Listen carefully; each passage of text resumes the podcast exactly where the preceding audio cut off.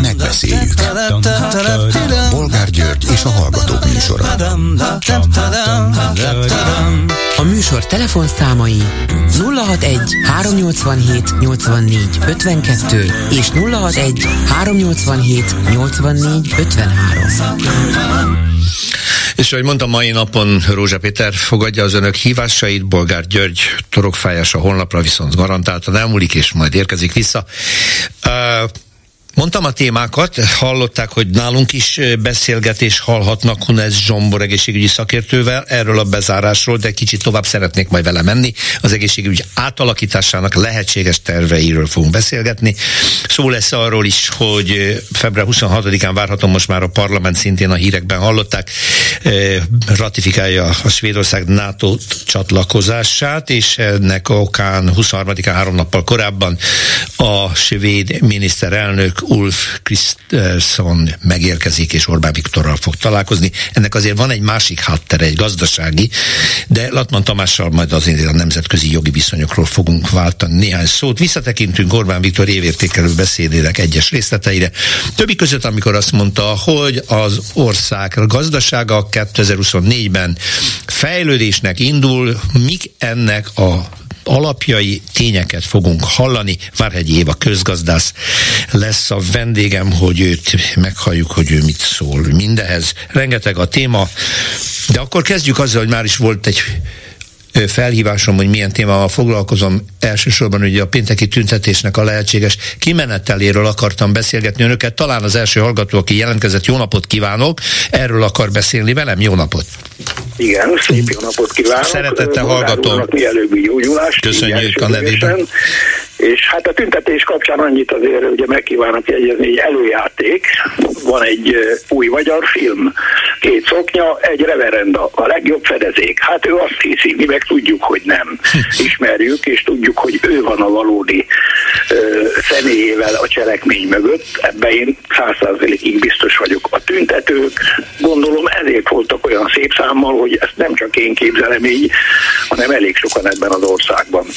Én látok ebben a fiatalok által megszervezett tüntetésben nagyon komoly erőt, és úgy, mint ahogy most is emlegeti, hogy meghívott vendégek fognak a műsorhoz hozzászólni, én azt javaslom a klubrádiónak, hogy azt a népszerűséget, amit ők, mint youtuberek elértek, azokat a klubrádió úgy tudná talán a hasznára fordítani, hogyha meghívnák őket is vendégként, és beszélgetnének akár a tüntetésről, vagy egyáltalán a napi politikáról, hiszen őnekik is valószínű, hogy hasonló a gondolkodásuk, mint az ellenzékieknek. Nagyon érdekes, és, amit mond. Sokat lehetne szerintem Aha. hajtani azon, hogy a nézet vagy a hallgatottsága még nagyobb legyen a klubrádiónak. Nem tudom, lehet, hogy... És mindenkit szeretnék fölkérni, hogy bármilyen barátot, ismerőst tegye föl a kérdést, mondja el a valódi dolgokat. Mert én ott voltam a tüntetésen, én megtapasztaltam, ez egy csodálatos dolog, amikor az ember érzi, hogy ott van ott, ahol változni fog ez a mocskos rendszer, mert egyébként ez az. Tehát amit ezek itt összehoztak ebben az országban, ez, ez egy olyan szörnyű állapot, ez egy olyan betegsége ennek a népnek, amit marra nehéz lesz meggyógyítani. Hát vagy a hatalomnak, a hatalomban ülőknek a betegsége, hogy nem, ne húzzam rá az egész ország lakosságára ezt a dolgot, de lehet, hogy önnek van egy lehallgató készüléke?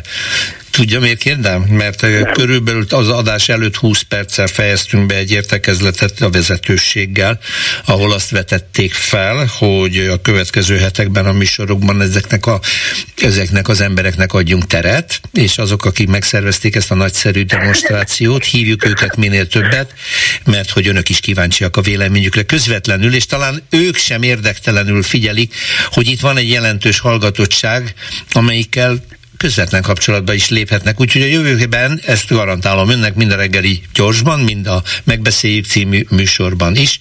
Igyekszünk őket meghallgatni, velük interjút készíteni és Na, megbeszélni. Hát, Péter, én sokszor megtapasztaltam már azt, hogy nekem nagyon korán megszületnek a jó érveim, meg a jó meglátásaim, és ugye ezt meg is szokta támogatni a, később történtek eseménye. Tehát akkor ez itt megint megvalósult. Jó, én ennek nagyon örülök, és itt, itt azt mondom, hogy volt egy olyan, vagy van egy olyan mondás, hogy még az ördöggel is cimborál. Hát igen, tehát ahhoz, hogy most itt az ellenzéknek esélye legyen nyerni, hát igenis tessék az ördöglet szimborálni. Tehát nem kell itt a gyurcsányt kerülgetni, hogyha ő is jelent néptömeget, hányadot a, akár a tüntetésből bárhonnan, ugye most majd lesz általuk is szervezve egy tüntetés. Én azt mondom, hogy itt egyesíteni kell az erőket, nem lehet itt már játszani. Nagyon sokan mondják, igen, azt gondolom, hogy ez az egyik tétje annak, hogy a következő hetekben, hónapokban mi történik, hogy egy új diskurzus jön létre azok részvételével, akik eddig inkább távol maradtak a politikától. Azt hiszem ebben is tökéletesen egyetértünk. Nagyon köszönöm a hívását, ha megengedi a következő hallgatónak átadnám akkor a terepet. Én, amit szerettem volna, Igen. nagyon, már napok óta vadáztam, most sikerült, úgyhogy köszönöm Péter, és mondom, hajrá Magyarország helyett tartsunk össze, és zavarjuk el ezt a kutyaütő csapatot, mert erre nincs szükségünk. Ezt semmi nem erősíti meg, hogy ők a mi érdekeinket képviselik. Hát majd lesz egy választás, ott megmérettetik. Köszönöm szépen, minden jót. Viszonthallásra még. Viszonthallásra. Halló, jó napot kívánok. Halló. Hallgatom, jó napot, jó napot. Igen. Halló? Igen, hallgatom. Nem hall engem? E, igen, hallom. Üdvözlöm, jó napot kívánok. Én is tulajdonképpen hasonló témában, természetesen most minden csapból ez folyik, e, e, szólnék hozzá, azzal a megjegyzéssel, hogy gyakorlatilag mikor kihirdették ezt a mm, gyermekvédelmi törvényt, onnantól kezdve én nagyon-nagyon értetlenkedek és, és berzenkedek, és nem értem, hogy csak én nem értem, úgyhogy most szeretném közreadni a kétségeimet. Tehát gyakorlatilag ez a gyermekvédelmi törvény ö, azzal, hogy leírta a gyermekek védelmét és a, az érdeksérelmeiket szóló ö, kánon, tehát a törvényi pontokat, hogy mit mivel büntet, hogyan védi a gyermekek érdekeit, és hozzácsapta a, az LMBTQ emberek élet lehetőségeinek a szűkítéséről szóló részt, ezzel gyakorlatilag nem összemosta, ahogy szokták mondani, legalábbis én szerintem ez nem összemosás, hanem ez behelyettesítés. Ez olyan, mint az ókori zsidók a fekete színű házi állatokat kiterelték a sivatagba, és a bűneiket ezek a állatok ö, rótták le az Istennek. Gyakorlatilag itt azt érzem, hogy van egy réteg, egy erős réteg, aki hatalommal bír, a szabulushoz is azt kell, hogy a gyerek érezze, vagy a fiatalkorú érezze, hogy nincs semmi esélye a hatalommal szemben, és ezt a hatalmát törvénybe játsza át ezzel a mód, kis módszerrel, ezzel a finom kis behelyettesítéssel. Igen, ez a behelyettesítés a... szerintem azt jelenti, hogy kriminalizálja a szexuális másságot. Így van, így és van. És összemossa egy nyilvánvaló büntettel. Igen.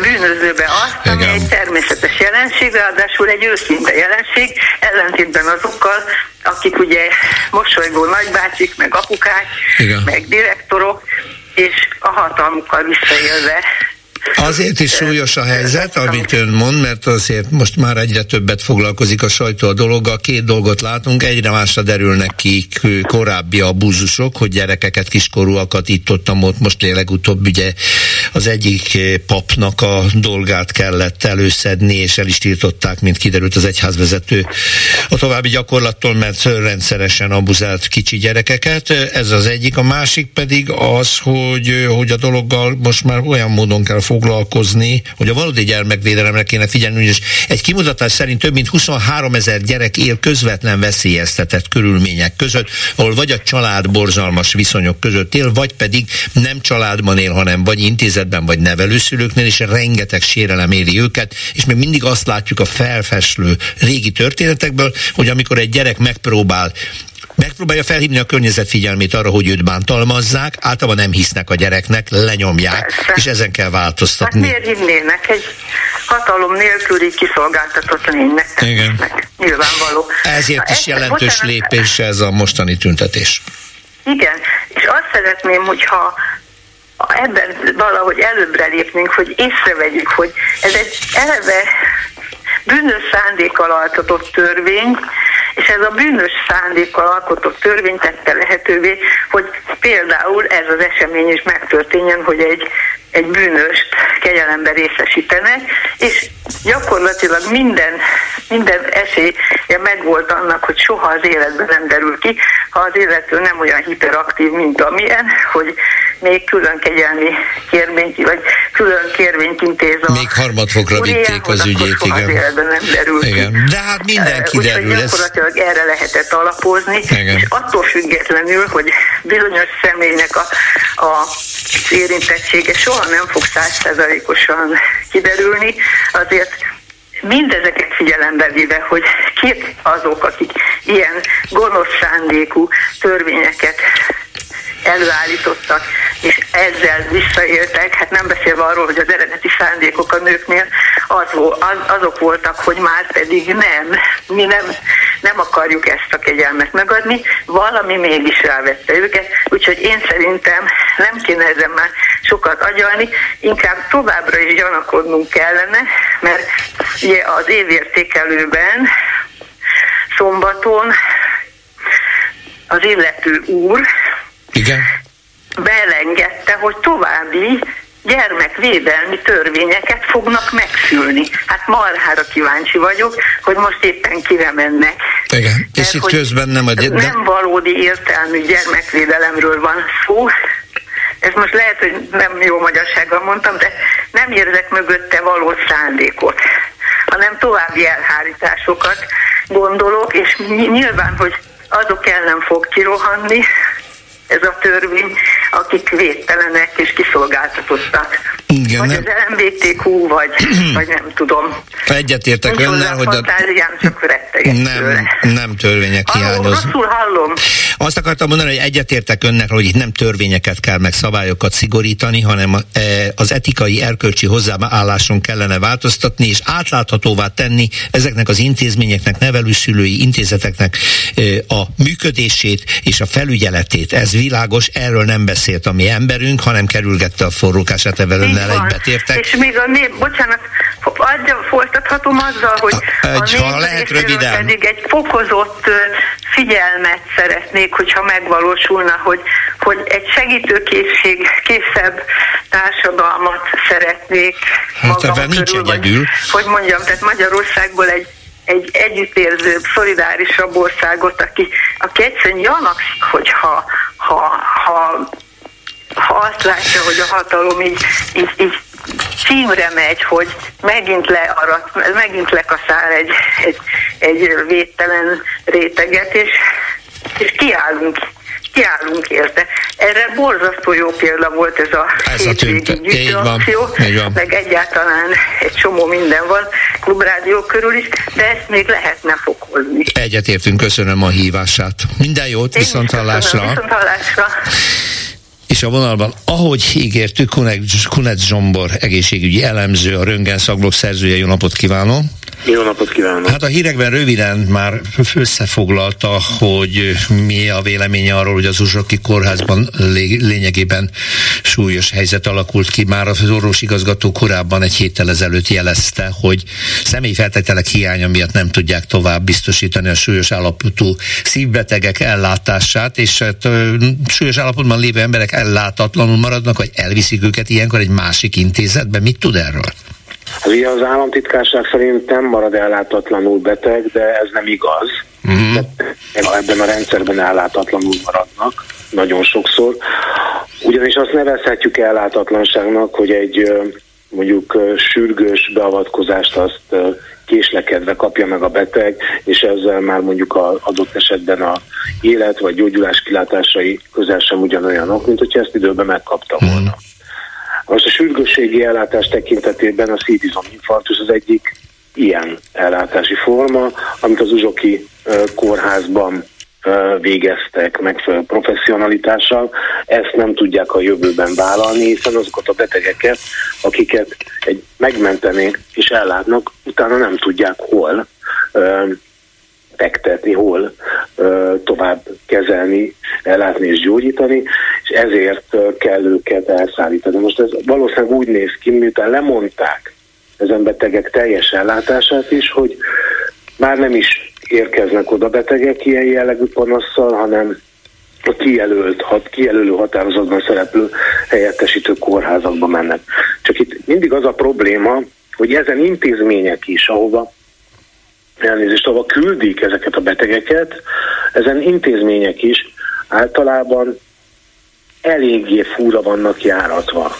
Most átvenni más ö, területnek a betegeit, az mindig egy jelentős plusz munkával jár. És az a kérdés, hogy mennyi és mennyien rakódik egymásra, és mikor jön az pillanat el, amikor képtelenek lesznek ezek, a, a, egy, ezek az intézmények is ellátni, mind a saját, mind a plusz hozzáadott betegeket. Ez a bérnővér rendszernek a, hát nem is a felszámolása, de a jelentős visszaszorítása is ludas ebben, tényleg? Én az én információm szerint igen, köszönhető ez annak, hogy az államtitkárság a saját sudri bunkó módjával állt hozzá ez a kérdéshez is, és egy tolvonással szüntette meg ezt a rendszert is, amit lehet, hogy hozzá kell nyúlni hosszú távon, lehet, hogy ezzel kell valamit csinálni majd hosszú távon, de nem ezzel a módszerrel, nem ezzel az egy tolvonásos módszerrel, és mindig meg kell meg kell ilyen esetben teremteni a helyettesítő ellátásnak a lehetőségét, amit szemmel láthatólag nem sikerült.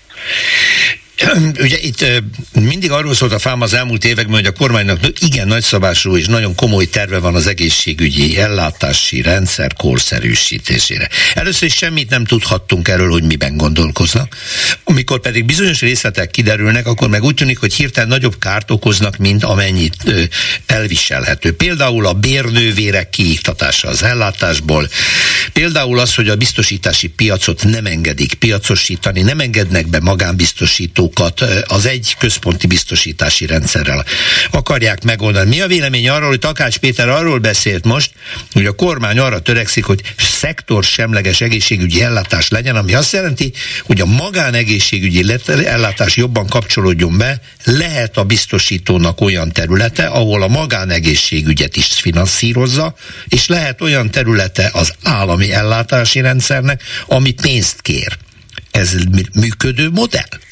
Ez akár, akár működő modell is lehet, ezt uh, már nagyon sokan sok helyen leírták, úgy hívják, hogy co-payment, amikor az állam uh, pénzt bizonyos uh, plusz ellátásokért, de ennek lehetünk tanulni az elmúlt uh, évtizedekben is, amikor mondjuk egy-egy kórház VIP ellátás címén plusz összegeket kért a betegektől, ez azt jelentette, hogy, hogy adott esetben mondjuk külön korteremben, egyszemélyes korteremben gyógyulhattak. Uh-huh. Elképzelhető, így van, tehát ez, ez nem ördögtől való gondolat, de ugye azért eredeztessünk vissza kettővel hátrafele, amit a Takács Péter nagyfőnöke mondott, Orbán Viktor, egyrészt, hogy az egészségügy nem üzlet, Másrészt emlékezünk arra is, hogy a több, annak idején a több biztosítós modellt, vagy modellt hogyan írtotta ki a Fidesz magából a gondolat. Igen. Gondolat világból is a 300 forintos vizitdíja egyetem. Igen.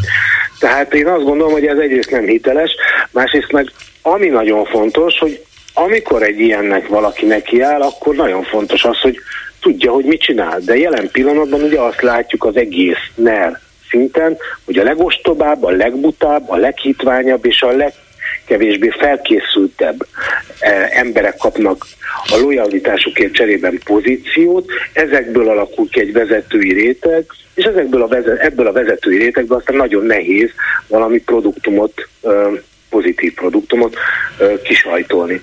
És én attól tartok, hogy adott esetben még egy jó programnak is ez nagyon erős buktatója lehet. Megtenné, hogy az első három-négy olyan lépést, ami egy komoly, hosszú távra értelmesnek mondható egészségügyi ellátórendszer átalakítást jelentene, elmondja, hogy ön szerint hol kéne kezdeni és hogyan kéne folytatni? Az a baj, hogy az egészségügy az olyan, mint a pókháló, minden minden össze. Itt nem lehet három-négy, és ez a, e, itt, itt van a legnagyobb probléma. Az elmúlt tizen éveben mindig ezt próbálták meg, hogy három-négy uh-huh problémára fókuszálni, amivel nem vették azt észre, hogy azzal a három-négy problémával még másik ötvenet vartak a nyakukba, de miután nem értették a rendszer lényegét, nem értették az összefüggéseket, a hálózatot, a gráf elméletet ebben a rendszerben. Így nagyon, így, így egész egyszerűen csak káoszt, még nagyobb káoszt csak tudtak csinálni. Pontosan ezt látjuk ma is. Uh-huh. Pontosan ezt látjuk ma is, amikor csak nézzük meg, mi zajlik az ügyeletek átalakításában. Hát éppen ezt a példát akartam felhozni, igen. Pontosan ezt a káoszt és ezt a, ezt a rendszertelenséget látjuk ma is. Tehát, hogy valakinek például Pest megyei példa, hozta a sajtó, önök, orvosok, szakemberek megerősítették. Mostantól kezdve lehet, hogy egy egyszerű ügyeleti rendszerben 30-40 kilométert kell autóznia, mert a településéről elmegy, elviszik. Hát ez tényleg abszurd. Ennek mi a csuda Holott értelme egy normális van? rendszerben, egy normális rendszerben semmiféle szükség nem lenne ezekre az ügyeletekre. Egy jól működő rendszerben ezeknek az ügyeleteknek szóba se jönnek. Hát nincsen ilyen ügyelet gyakorlatilag Nyugat-Európában. Ez egy kifejezett kényelmi szolgáltatás Magyarországon, amiben próbálták helyettesíteni a mentőszolgálat De nem ment. Igen. Uh-huh. Visszatérve egy gondolatra, még ha megengedi, azt mondja, hogy a kormány álláspontja, illetve Orbán Viktor álláspontja, hogy az egészségügy nem üzlet. Miközben az egészségügy bizonyos területei borzasztó nagy üzletet jelentenek. A beszállítóknak, a gépekkel való elképalkotóknak a beszerzése, üzemeltetése, de valahogy ez se tud integrálódni egy jó egészségügyi ellátórendszerbe. Miért? Még egyszer nagyon nehéz megfogni a, a, a miérteket akkor, amikor nem látjuk. Egyrészt azt, hogy mi alapján működnek, másrészt meg nem értjük, hogy, hogy hogyan lehet a rendszer alapvető ismerete nélkül beleállni bármilyen működtetésbe. Okay.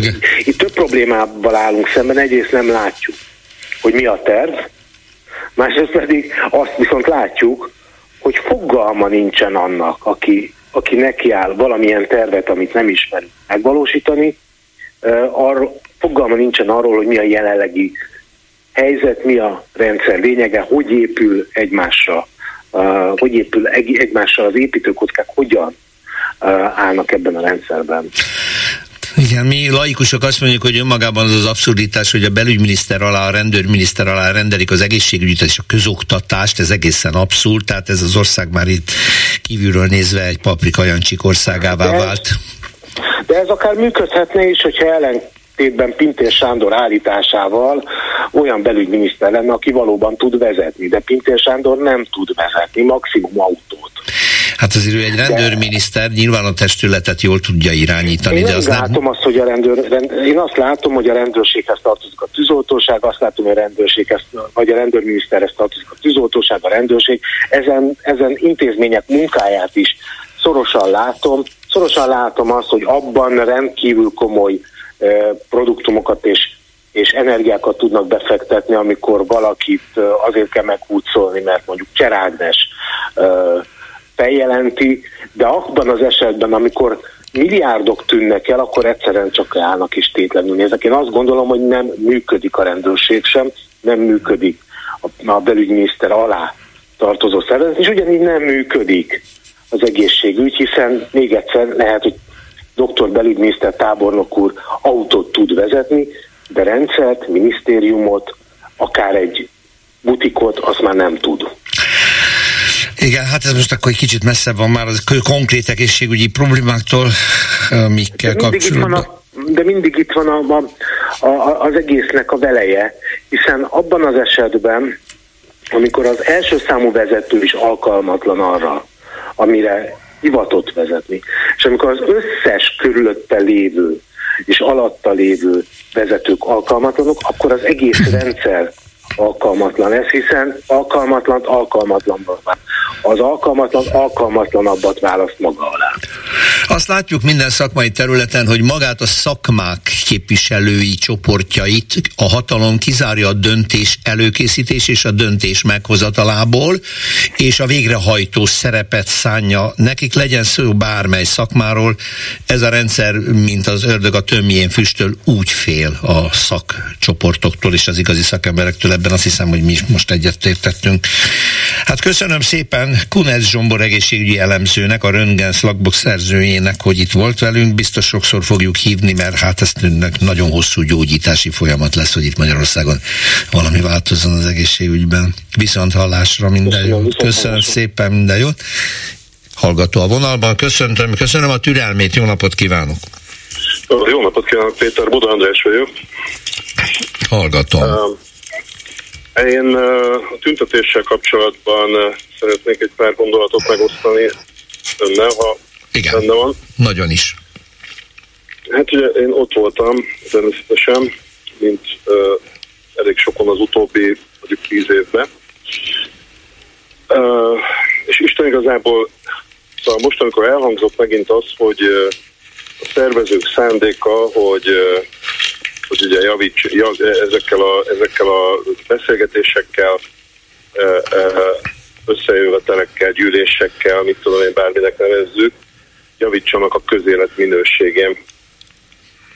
Tehát magyarul, hogy, hogy a helyes útra tereljék a, az úgynevezett kormány úgynevezett gondolatait.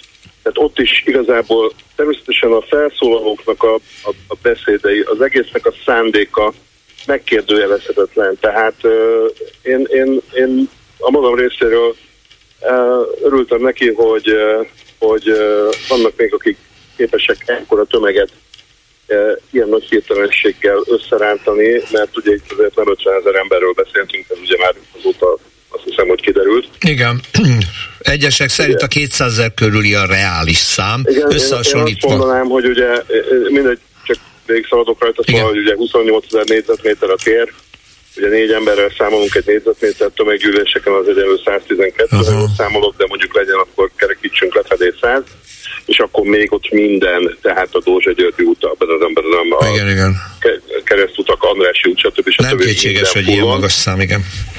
Tehát a, 100, a 150 az tényleg alsó hangon, tehát akkor, hogyha, hogyha semmi, semmi csúnyát nem mondok.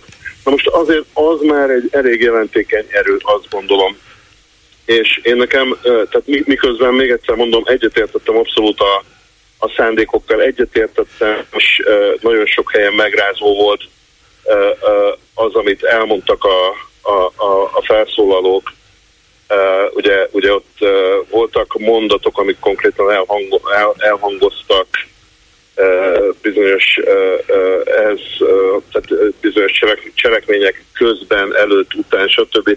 Rettenetesen meg, megrázó volt, szóval kemény volt tényleg. De, de, de az már viszont, hogy, hogy amikor, amikor, amikor ezzel kapcsolatban arról került szó, vagy arra, arra felé ment a, mentek egyes felszólalók, hogy akkor most nagyon szépen kérjük tényleg, hogy változtassák meg a nézeteiket. Amikor elkezdődött az, hogy mindenki küldje el ezt a három kérdést a képviselőjének, és akkor azok a képviselők hű, de rettenetesen rosszul fognak aludni, hogy azok majd hogy összerázkódnak, hogy ők, ők nem jól képviselnek minket, belőlem belőlem. Tehát én azért ezt egy, ezt egy rettenetes naivitásnak tartom. Ez a rendszer, ez nem gyógyítható, itt nem korrekciókra van szükség.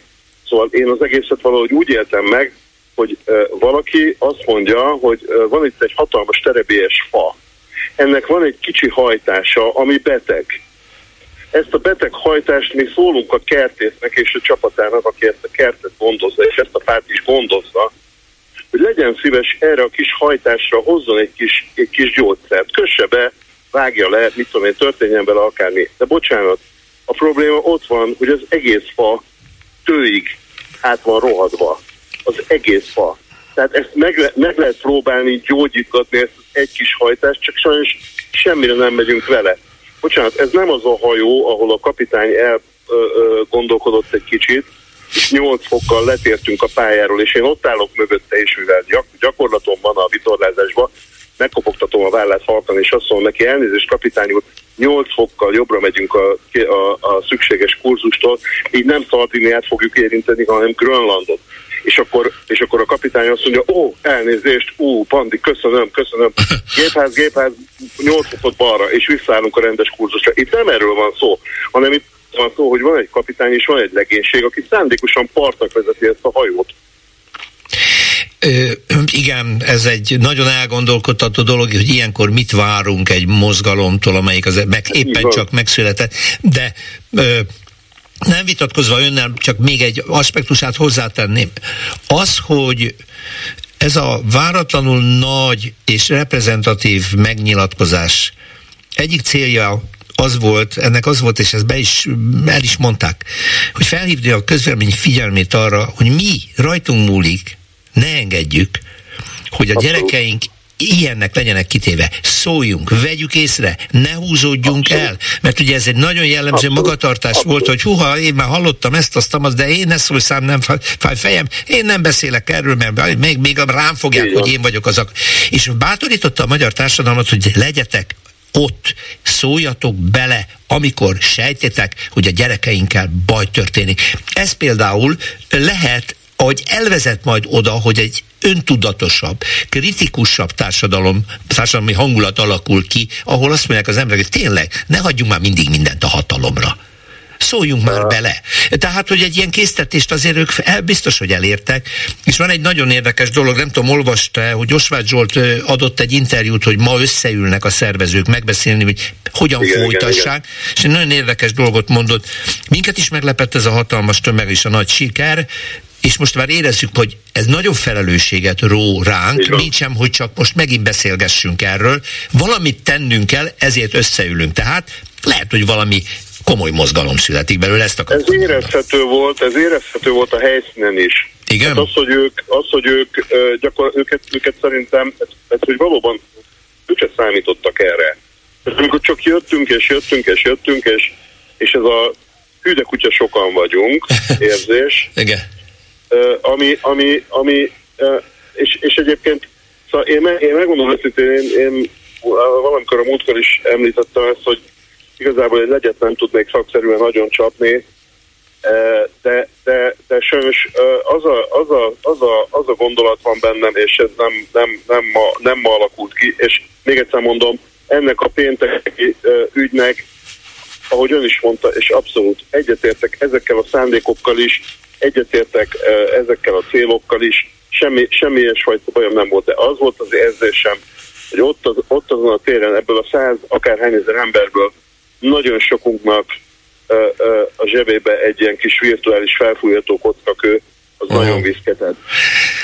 És ezzel nem mondtam semmi csúnyát. Tehát én azt, gondol, én azt gondolom azért, hogy, hogy, hogy most már radikális változást mondom. akar sok ember, látva. Igen, én, azt, én, azt, én azt gondolom, hogy, hogy nagyon sokáig, nagyon sokféleképpen fejtegethetjük, hogy még mit kéne nagyon sokszor, nagyon sokféleképpen elmondhatjuk egymásnak minden, minden ilyen összejövetel, meg tüntetés végén, hogy ne, te vagy a kultúrát, a ó nem, ó nem, te csak, csak utánad, nem, te sokkal intelligensebb vagy. Jaj, szedjük össze a morzsákat, tényleg nehogy véletlenül. Igen, igen, gyönyörű, nagyon szép, csodálatos, fantasztikus, csak, csak hogy mondjam, a másik oldalon pedig megfogalmazzák az egybites gondolatokat, és röhögnek, röhögnek mindenki máson.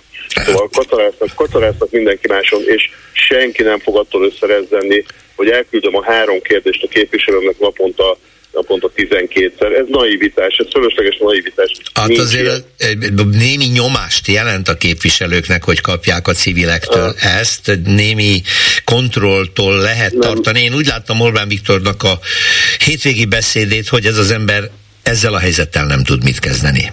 Azt az uh, unási én szerintem, ismételt... Én szerintem nagyon kevés nagyon kevés olyan helyzet van, amivel ő tud valamit kezdeni. Hát ezzel végképp nem. És én azt hiszem, hogy belül egy riad gyerek ült, hogy most mi a fene lesz. Ennek én, ennek én roppant mód örülök, csak én, én mondom, én azt szeretném, hogy ezt a gyereket egy szép napon arra tudjam 200 ezer vagy 500 ezer másik fajtásommal felszólítani, hogy menjen föl szépen a, a, oda az óvodába, pakolja össze a toltartóját, meg vegye ki a mesztelen is képeket a, az íróasztal fiókjából, és e, e, húzzon el szépen e, a tornazsákjával együtt, ahova, ahova tetszik, és ne jöjjön, ne jöjjön vissza. Hát Arra, ezt egy optimizmussal szólva, vagy optimistán szólva egy választáson kellene elérni. A választás nem lesz elérve, tehát ezt, ezt csak úgy halkan jelzem, tehát tehát ez, ez, ezen a szinten, ez ugyanaz a naivitás, mint amikor azt mondjuk, hogy szép szóval enged, tényleg valóban győzzük meg őket, hát kérlek szépen benneteket, hogy a Martens bakancsot egy kicsit igazítsátok már meg úgy a számban, hogy a bal ötösömet, felső ötösömet ne, ne, nem egyszer annyira a balpa. Köszönöm szépen. Nagyon-nagyon kedves, köszönöm. De bocsánat, ezt az egész mozit én fizetem, meg ön, meg mindannyian, és, és sajnos, sajnos a mi pénzeink nem oda mennek, ahova kéne. Nekem, nekem a kérésekből egy picit gondolom, hogy kezd elegem lenni, és, és akár mennyire intelligens és jó fej vagyok, de na, Szóval, ennyi. szóval elpattan, elpattan a húr, igen. Én megértem, megértem. megértem. Ez, hogy, tehát ráadásul tehát tényleg az ember az abszurditások közepette él erre építette a kormány a politikai propagandának egyik részét, a család, meg gyerek, meg a hangzatos tébolyda, és akkor kiderül, hogy a legfőbb méltóságai mentegetik a pedofíliában érintett, jogos, jogerősen elítélt embert, erre nincs mentség, magyarázat, tehát lehet itt vigyorogni, lehet bármit csinálni, ez faktum, ez van, önök bűnpártolók. Igen, igen de bocsánat, igen, de bocsánat, itt az, itt, itt, itt az Iványit azok vegzálják, akik a, akik a morálból mondjuk annyit értenek, hogy orál. Szóval, szóval aki, aki, akinek, akinek annyi köze van az egészhez, szóval ők, ők, ők azok, akik valamilyen, valamilyen fajta piedesztárról motyognak, tehát épp, éppenséggel ők azok, akik, akik az összes parancsolatot, összes parancsolaton a nagy keresztények páros lábbal ugrálnak. Hát ez tényleg az történt, ezt a hasonlatot használtam baráti körben, és azt értékelték, hogy ez a nagy palást, ez a nagy lepel, amivel le van takarva ez a politikai elit, ez a vezetés, amit nem lehet elitnek nevezni, mindegy.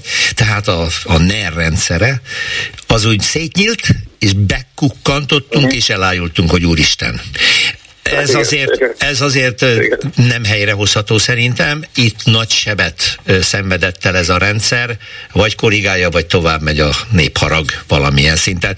Köszönöm szépen, hogy megosztotta velünk, kedves András. Minden jót viszont hallásra. Viszont hallásra. Mondtam az elején, hogy hát az egy fordulatot jelent a nemzetközi helyzet fokozódásában, hogy végül is a svéd miniszterelnök Ulf Kristersson, rosszul ejtem ki a nevét, Kristsson, mégiscsak jön Magyarországra Orbánnal találkozni február 23-án. Igaz, hogy azután, hogy már egyértelművé tette a magyar kormány, hogy 26-án a magyar parlament el fogja fogadni a svédek NATO csatlakozását, tehát akkor vége ennek a háborúnak. Mi lehet ennek a hátterében? A vonalban Latman Tamás, nemzetközi jogász. Köszönöm, hogy itt vagy. Jó napot, szerbusz Tamás! Jó napot kívánok, üdvözlöm a hallgatókat! Szóval van itt egy alkó a háttérben, hatalmas nagy katonai együttműködési üzletet kötött Magyarország Svédországa, érkezik három gripengép, meg mindenféle egyéb fegyverzet, jól megfizetik, Magyarország megfizeti ezt a történetet, jó üzletet kötött Svédország, és akkor már minden oké. Okay. Túl egyszerűnek tűnik.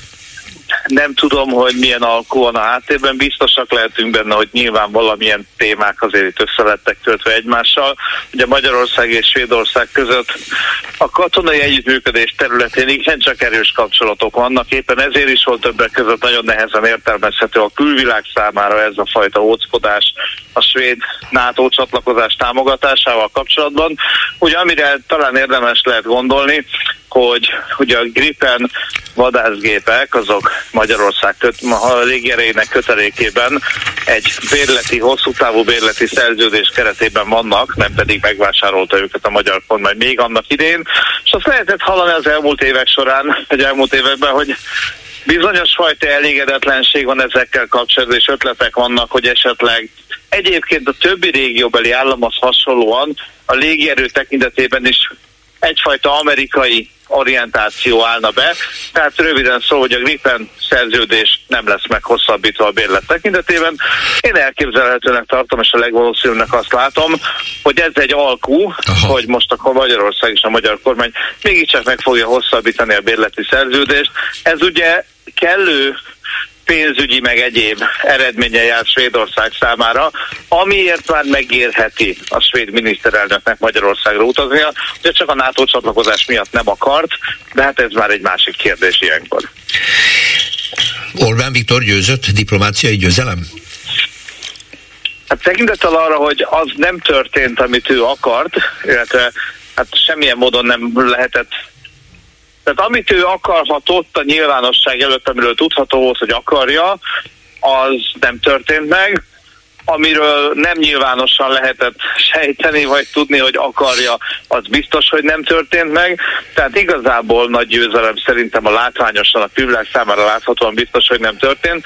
Viszont ugye azért nagyon érdekes kérdés, hogy mondjuk a Gripen szerződés meghosszabbítása milyen anyagi és egyéb feltételekkel történhet. Itt azért be lehet írni egy olyan győzelmet, ami ha nem is biztos, hogy nyilvánosság előtt egy nagyon látványosan kommunikálható győzelem, de mondjuk akár anyagi szempontból az országnak megéri, és akkor, hát ha nem is nyilvános vagy nyilvánvaló győzelem, de mégiscsak valami eredménye ennek a külpolitikai húzavonának, ami jelenleg a külvilág számára mindenképpen láthatóan egyfajta kudarcot jelent, bár természetesen az tény, hogy önmagában azt a tényt, hogy a svéd miniszterelnök mégis Magyarországra fog látogatni, azt már egy kommunikációs győzelemként tudják Igen. majd előadni. Az valószínű. Tegnap eh, Bolgár György vendégeként Simonyi András volt washingtoni nagykövetünk, azt mondta a zárszavában, hogyha így megy tovább, és Magyarország ennyire oroszorientáltan, Putyin pártian, ennyire szövetség ellenesen viselkedik, és ebbe beleértette ezt a svéd NATO csatlakozási bolykottot, előbb-utóbb az országot kiszorítják a NATO perifériájára, de jóra ugye nem lehet kizárni, de ö, ignorálni lehet. Ez Igen, egy... és ez már lényegében megtörtént. Meg, na ezt akartam és kérdezni. látjuk azt, hogy az elmúlt időszakban többször volt olyan magas szintű NATO találkozó, ahova Ukrajnát meghívták, miközben Magyarország ugye évek óta mondogatja, hogy már pedig Ukrajna nem mehet sehova, mindenhol megblokkolja az ukrán jelenlétet, minden, ami Ukrajnáról szólott a magyar, magyar állam vétózni fog, nem vesz részt, nem engedi, hogy megtörténjen ugye tagként. Hát ehhez képest azt látjuk, hogy mégis minden megtörténik, annak ellenére, hogy Orbán Viktor állítólag nem akarja most már az látszik, hogy lassan már leszokott róla, hogy ne akarja egyáltalán, mert egész egyszerűen súlytalan. Tehát ebből a szempontból az ukrán-NATO viszony tekintetében sajnos azt tényszerűen kijelenthetjük, hogy bizony Magyarország már a periférián van. Hm. Ö, ez azt jelenti, de hát ez gyakorlatilag ennek nincs hatása, legfeljebb üzenete, nem? Hát az ország jelentős összegeket költ fegyverkezésre, amit a NATO elvárt, sőt, úttörők vagyunk benne. Egy csomó másik ország nem költi el a GDP 2%-át, mi meg bőven állítólag, sőt, további fegyverzeti, illetve hát ugye fegyvergyártási kapacitásokat kötött le Magyarország. Tehát jó fiúk vagyunk, nem? Én azt gondolom, hogy sok szempontból uh, Orbán Viktor kormányzása alatt bizonyos fajta régi adósságok azért rendezésre kerülnek, tehát például uh, bizonyos komplet fegyvernemek tekintetében kerül sor olyan reformra, amire korábban nem, gondolok például akár a harckocsi, harckocsikra, vagy bármi egyéb. Most, hogy ezt ki mennyire tartja értékesnek, vagy eredménynek, vagy hasznosnak, azt én mindenkinek a saját értékelésére bízom. Én alapvetően ugye némi nemű honvédségi háttérrel magam mögött én alapvetően ezeknek tudok örülni, és ezeket nem tartom negatív dolognak, még akkor sem, hogyha a fejlesztés irányaival kapcsolatban néha vannak kritikai megjegyzéseim. Tehát ebből a szempontból azt gondolom, hogy a nato belül a katonai aspektusok tekintetében nem nagyon fogja ö, sok szó érni a ház elejét, és én nem szabad elfelejteni, hogy Orbán Viktor kormányzása ebből a szempontból egy Trumpi elnökségre is készül, hiszen Donald Trump elnökként annak idén leghangosabb szószólója volt annak, hát ez a téma ez most is előjött mostanában, amikor beszél erről a dologról, hogy minden NATO tagállam igenis gondoskodjon a saját védelméről. Tehát nagyon-nagyon sok dimenzióban van egyfajta értelmezhető eredménye, oka és pozitív hozadéka is ennek a fajta politikának és a haderőfejlesztésnek. Az egy másik kérdés, mondom, hogy lehet ezzel kapcsolatban vitatkozni, és az a következő kérdés, hogy mennyire lehet ezt mondjuk ténylegesen politikai tőkévé transformálni. Hát ez a kérdés még előttünk van, úgy gondolom, hogy ebben nem biztos, hogy nekem kell állást foglalni, Igen. majd meglátjuk. Meglátjuk, kedves Tamás. Köszönöm szépen az elemzést. Latman Tamás nemzetközi jogász volt a vendégünk. Minden jót, viszlát, szervusz Tamás. Köszönöm szépen. Nem tudom, hogy van egy új hallgató a vonalban, ha nagyon leragadtunk, nem csodálom, én inspiráltam ezt, hogy a tüntetés következményeivel, lehetséges folytatásával kezdjük el a beszélgetést, és úgy látom, hogy a hallgatók többsége eddig legalábbis a telefonálók ezt kitüntették, ezt a témát, úgyhogy nyugodtan lehet erről is beszélni, de hát van más is, feldobtam ugye azt a témát, hogy itt valami változás lesz az önkormányzati választásnál, mert valahogy a Fidesz nem találja meg a főpolgármester jelöltet, Pokorni Zoltán állítólag nem indul újra, pedig ő egy sikeres polgármester. No, de van egy hallgató a vonalban, inkább meghallgatom, hogy ő mire kíváncsi. Jó napot kívánok! Nem, még nem sikerült. De jó napot, e, igen. Itt vagyok? Igen, bent van az adásban, jó napot kívánok. Ó, rendkívül jó, nekem Rihárd vagyok, üdvözlök mindenkit. Én a pénteki dologhoz szeretnék hozzászólni, kicsit más szemszögből. Én nagyon rég hallgatom önöket, és én hiszek egy normális Magyarországba, de egyre kevésbé hiszem azt, hogy itt van egy működő baloldal. E, kim voltunk a tüntetésen, unokákkal, mindennel, én Hát uh, YouTube-on van egy 12 ezeres elérésem, tehát elég sok fiatallal kapcsolatban vagyok. Önök mindig mondják, hogy Orbán Viktor úr fordítva lovan. Nem, Orbán Viktor jó lovan a saját szempontjából, bár ez nekünk nem szimpatikus, Szerintem az ellenzékül fordítva a lovan. Tehát amiért most az emberek kiment, és ja, és mindig azt hallom a klubrádióban, hogy mi enerváltak vagyunk, nem vagyunk hajlandók felállni, nem csinálunk semmit. Ez az influencer tüntetés egy hét alatt összerántott 150-200 ezer ember, meg 200 millió pártháttér, pártszékház, és minden ilyen egyéb nélkül azért, mert egyszerűen megfogható egy témára alapozott üzenetet adott át, pillanatnyilag. Ez olyan, mint a marketingban hidegkor, amikor az ember először olyanokat szólít meg, akivel nincs közvetlen kapcsolata, akkor egy dologról, ami fáj, arról kezd el beszélni, majd utána jön esetleg a politikai üzlete ajánlat, hogy csináljunk pártot, és buktassuk meg a rendszert, mint hogy Azáriak is mondta, hogy máma nem azért gyűltünk össze, hogy megbuktassuk a kormányt, de lehet még róla szó. Hmm. Eh, nekem az a bajom, hogy van egy 20 éve bukott baloldal Gyurcsánynal az élem, aki valahogy most idehozta a köztársasági elnök választást, amit egyébként szeretném mindenkinek fölhívni a figyelmét, hogy annak idején a Fidesz és a baloldali pártok annak idején együtt furtak meg, mert féltek attól, hogy Poskait esetleg megválaszta igen, a nép, ez a négy és igen, akkor nekik is. lesz. Igen. Igen, erre ment ki. Igen. E, igen, igen, tehát a legtöbb dolog, ami ellen ágálunk, abban a baloldal derékig benne volt. Amikor még Antal Józsefék azon vitatkoztak a parlamentben, hogy lehet-e a nemesi elő, előneveket használni esetleg újból Magyarországon, hanem az én családomnak nem lett volna rossz, de mi már elég rég nem csináljuk ezt. Az alatt szépen a háttér emberek nagyjából kirabolták az országot, és amikor ugye senkinek nem volt pénze, és a lopás úgy ment, hogy 70%-ot kapott az uralkodó párt, 30%-ot az úgymond akkor ellenzék a jobb oldal, akkor érdekes mód senkinek nem fájt, hogy lopnak. Tehát Amiért most felszólaltak Potyondiék, aki egyedül tűnik politikusnak a csapatból, aki meg egyébként is volt már politikus, már volt pártvezető, Igen. illetve pártvezető helyettes, helyettes. Hogy, hogy az egész establishmenttel van problémájuk a fiataloknak, és erre ment ki közel 200 ezer ember, és erre dobtak össze 200 milliót. Ennek ellenére önök meghívnak olyan embereket szakértőnek, akik az elmúlt 20 évben bármilyen tanácsot adtak, mindig belebuktak. Én cégvezető vagyok. Ha nekem van olyan osztályvezetőm vagy marketinges alkalmazottam, aki kétszer követi el ugyanazt a hibát hosszú távon, és mindig ugyanaz eredmény jön ki, én már rég kirúgtam. Mert az üzleti élet nem viseli ezt el, sajnos a politika meg elviseli. A, a politikának nem, nem uram, én kettős állampolgár vagyok, én Ausztráliában élek, ott is vannak becstelen politikusok, Igen. mert a világon mindenhol vannak becstelen politikusok, de ott egyszer lehet nagyobbat hibázni, és utána elküldik az illetőt a hátsó sorba olyan közel 15-20 évre. De vajon e, miért küldik el? Mert ha, miért küldik el?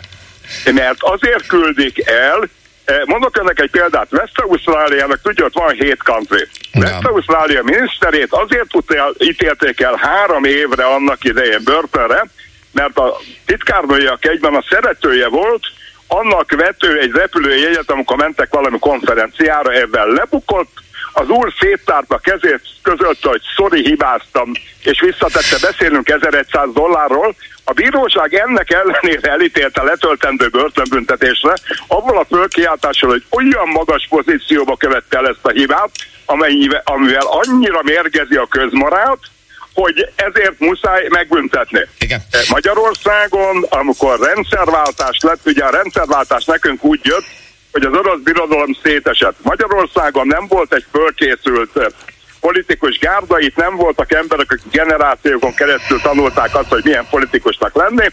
Abból válogattunk, meg az esetben politikusnak akkor Magyarországon, akinek épp ismerettsége volt, meg jóba volt valakivel az egyetemen, meg jóba volt valakivel. Ez egy, egy pillanat türelmét. Bennünket. Igen, pillanat türelmét. Uh, miután pont, pont és takra most 17 óra van, ha én nagyon szeretnék magával egy kicsit tovább beszélni. Megvárja a híreket, amíg röviden Suba Krisztina elmondja? És már is folytatom önnel. Köszönöm szépen. Akkor... És akkor folytatjuk és megbeszéljük, amit hallhattunk a hírek előtt a hallgató Ausztráliában élő magyar, és elmondott egy példát. Ugye itt van még jó napot kívánok újra. Itt vagyok, uram, persze. Hogy azért kellett egy tartományi miniszternek eh, nem is lemondani, hanem a bíróság elítélte letöltendő börtönbüntetésre. És egyébként egy 71 néhány éves úr volt, másfél évet le is ült belőle. Mondjuk uh, tudomásuk kell hogy az Ausztrál börtön olyan, mint itt a mm, szociális üdülő, de akkor is leültették másfél évre, mert hogy olyan magas státuszban követte el a cselekményt, ami olyan morális rombolást végezhet a lakosságban, hogy a bíró azt mondta, hogy fiam, mész és leülöd. Mert hogy a titkárnőjének vásárolt egy jegyet a repülőre, így amikor van, elutaztak, és ez van. már... Nem, hanem elvitte államköltségen a titkárnőjét magával, Aha. akinek ott elvileg nem lett volna szere, keresni valója. Igen. Mondom, úr elismerte, visszafizette a jegyet, tehát Igen. nem, nem volt ebből sem, ennek a, ellenére A bíróság úgy ítélte meg, hogy olyan kártékony a magatartás, és annyira rossz példa, hogy ezek szankciókkal kell elejét venni, hogy ragadjon.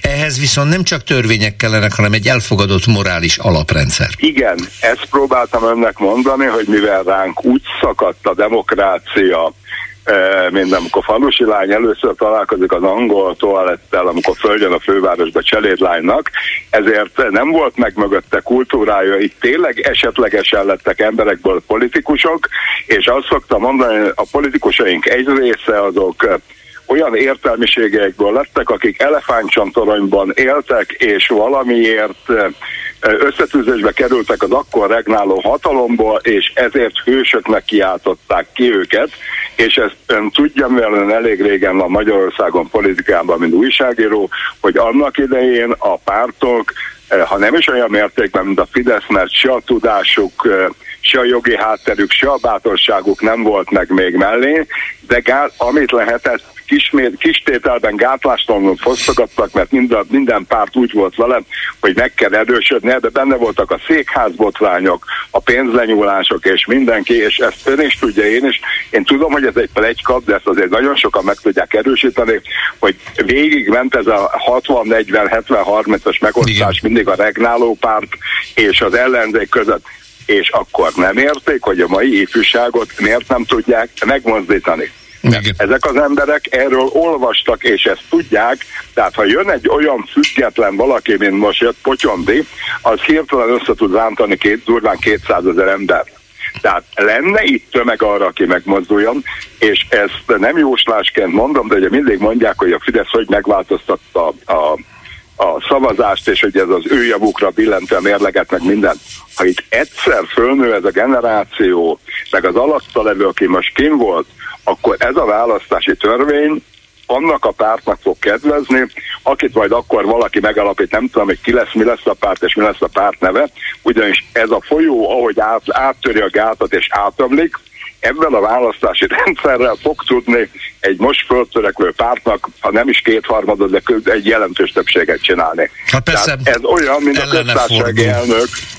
Uh-huh megfordul a dolog, ellene fordul, a Fidesz ellen fordul a fegyver, az nagyon manipulált választási törvény ez esetben, hogyha ez beköve.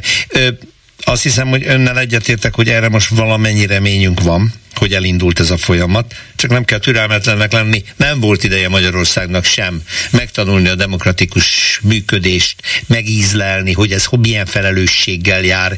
Nagyok voltak az illúziók. Én a politikusokat se bántom, akik hirtelen bekerültek a rendszerváltás folyamatába, ott találták magukat sokszor teljesen felkészületlenül a parlamentben, mindenkinek tanulnia kellett a dolgot. A lopás egyébként nem innen indult, hanem korábbról, amikor az ancien rezsim, tehát az MSP, MSMP örökösként a vagyont kezdte kimenteni ott kezdődött el. És Uram, a... már a francia forradalom idején is loptak, tehát ezzel lépjünk túl, hogy visszavetünk a romai birodalomig. Csak azt akarom, azt akarom mondani, hogy azok az urak, akik az elmúlt 16 évben csak rossz döntést hoztak, csak rossz végéről fogták meg a botot, és minden hibát elkövettek, vagy tudatosan, vagy tudatlanul, mert buták, értelmetlenek, és bele vannak ragadva abba a korba, amiről én, ők azt hitték, hogy az aranykor a 90-es években, hogy ezeket most békén kellene hagyni. És mint mondtam, olyan ember nekem, aki 16 éve nem tudott egy épeszű tüntetést összehozni, egy épeszű szavazóbázist összelántani, az a leg maradjon valahol a sarokba, térdeljen kukoricára, és ne kezdje el bírálni azokat, akik most kezdenek el valami teljesen újat fölépíteni, mert amit mondanak, nem igaz, outdated és irreleváns. Köszönöm. Nagyon fontos volt, amit elmondott, ez egy üzenet. Minden jót kívánok önnek, figyelje, itthonról, meg otthonról. Figyelem, amikor itthon vagy. Én elég sokat vagyok itthon, két laki vagyok. Jó, de... jó, jó egészséget köszönöm, kívánok. Uram, Minden jót, viszont hallásra. Minden jött. Lőrinc Csaba érkezett a eddigi hallgatói reakciókkal, akik nem jutottak be a telefonhálózatba, azok mit írnak rólunk? Szia Péter, köszöntöm a hallgatókat. Ezzel a beszélgetéssel kapcsolatban rögtön jött egy komment, talán négy perce. No. Az, azt mondja, hogy persze, a baloldalon is volt korrupciós eset, de nem mindegy a mértéke.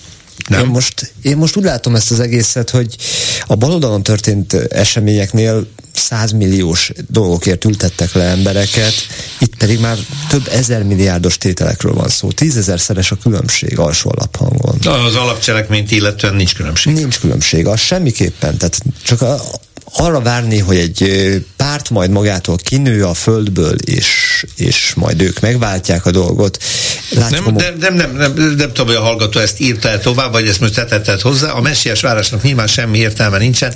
Én úgy látom, hogy ennek a mostani tüntetésnek a szervezői nem messiást várnak, mm. sőt, ők sem azok, sőt, hangsúlyozták, hogy nem azért jöttünk, hogy buktassunk, hanem elindítottak egy folyamatot, ahol a felelősség, a közfigyelem és a közjó, ami vissza kéne, hogy kerüljön a diskurzus, kongresszusba, nem is neveztek meg pártokat, e pillanatban arról van szó, hogy ébredj föl Magyarország, néz körül, mi történik, és hallasd a hangot, ha valami nem tetszik, bármilyen magas igen, szinten, igen, vagy igen. a saját környezetedben, figyelj oda, ha egy gyerek bajban van, mert elharapózott a téból, stb. Hát az, ami 2001-ben, 2002-ben a világot végigverte, ez az egész botrány, a molesztálási ügyek, az Magyarországot egészen úgy néz ki, hogy az elmúlt időszakig elkerülte. Hát de hogy, hogy került el? Tehát embereket hurcoltak meg ennek a Igen, csak nem, a, csak nem a jó irányából ért hát, el. Eléggé kétes volt a kimenetelés eredménye, semmi.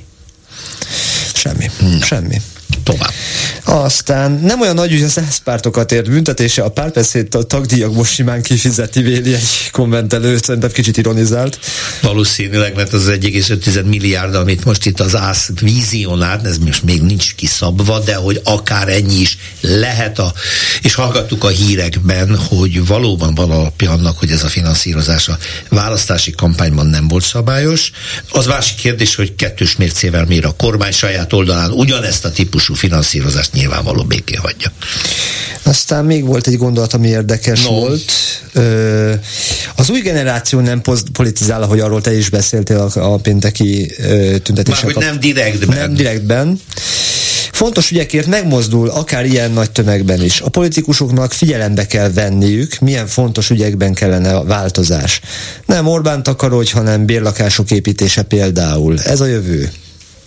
Ebben nagyon egyetértek, és azért az egy imponáló dolog, nem győzöm eleget hangsúlyozni, hogy meghirdették, hogy gyűjtsünk pénzt egy konkrét család megsegítésére, utcáról a lakásba mozgalom keretén belül, kitűztek 25 millió forintot, és most a tízszeresénél tartunk, 250 millió forint körüli összeg gyűlt össze. Lehet, hogy azóta még több.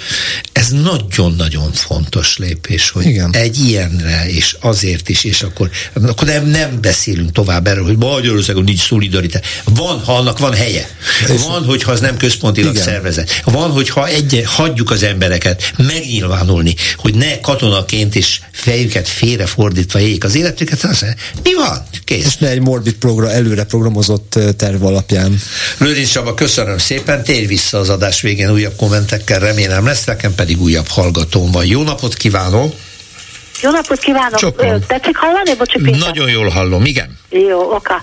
Olá Mária vagyok. Még annak ideje régen, amikor a Gárdos Péter, volt az a régebbi műsora is, Gárdos Péter úr volt bennenél ez a, a filmes szakember.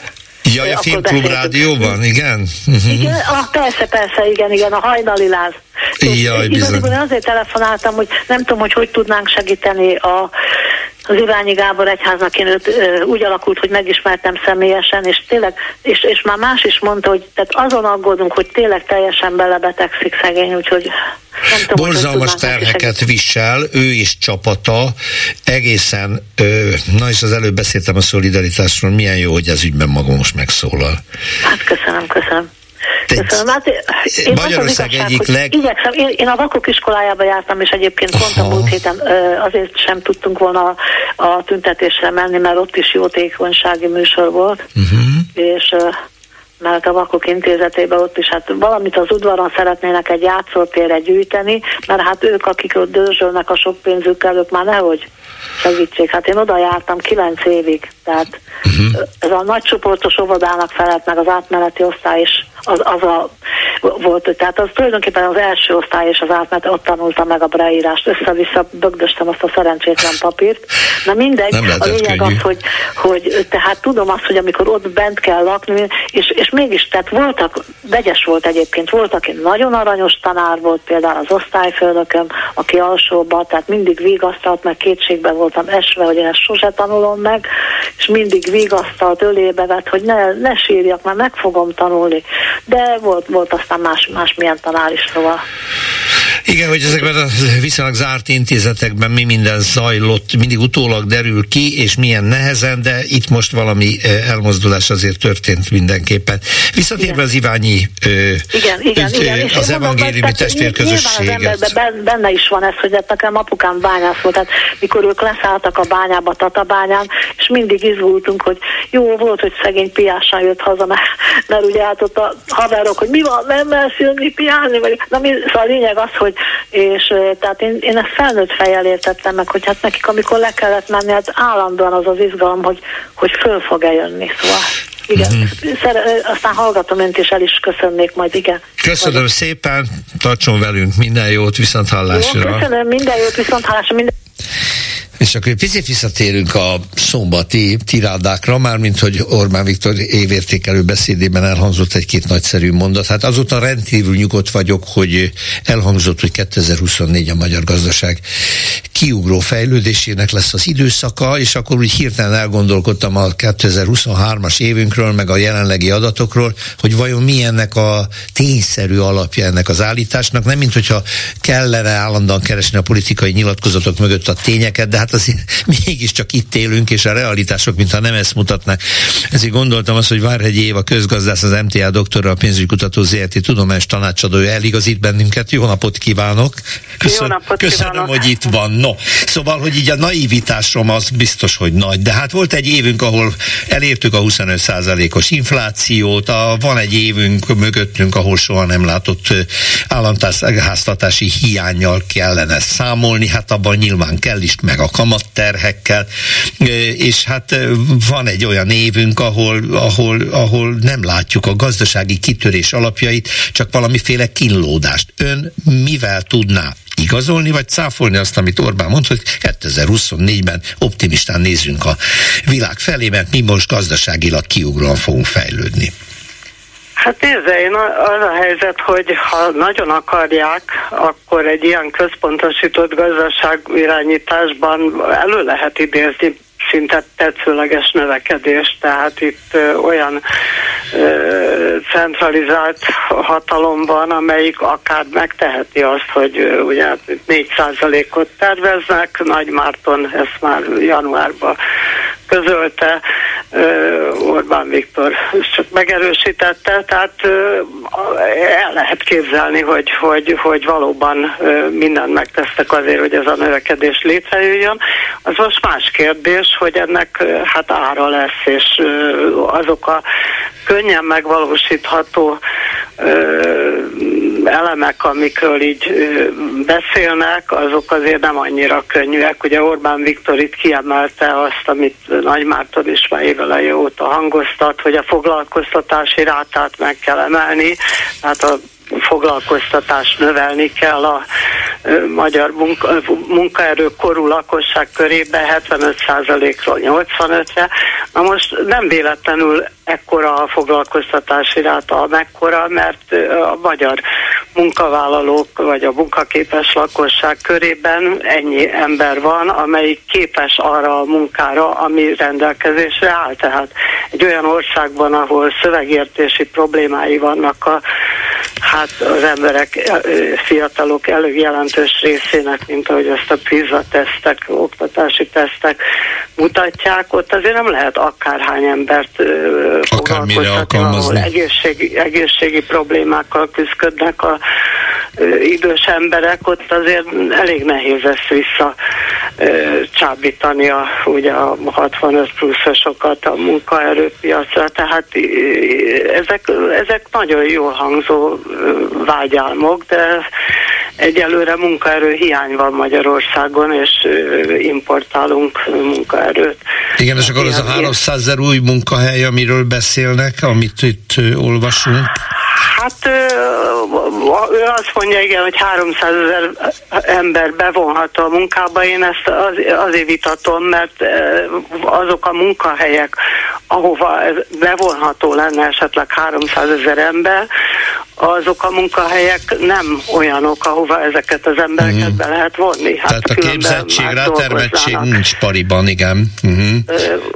Úgyhogy nem beszélve róla, hogy most én utána számoltam, és 600 ezer ember kellene bevonni ahhoz, hogy ez a foglalkoztatási ráta 75-ről 85 százalékra menjen, aminek hát végképp nem látni a forrását, illetve hát látjuk, hogy külföldről vonnak be, és ezekbe a rátákban még benne vannak a magyarok akik külföldön dolgoznak, úgyhogy ráadásul még ennyien se dolgoznak Aha. itthon.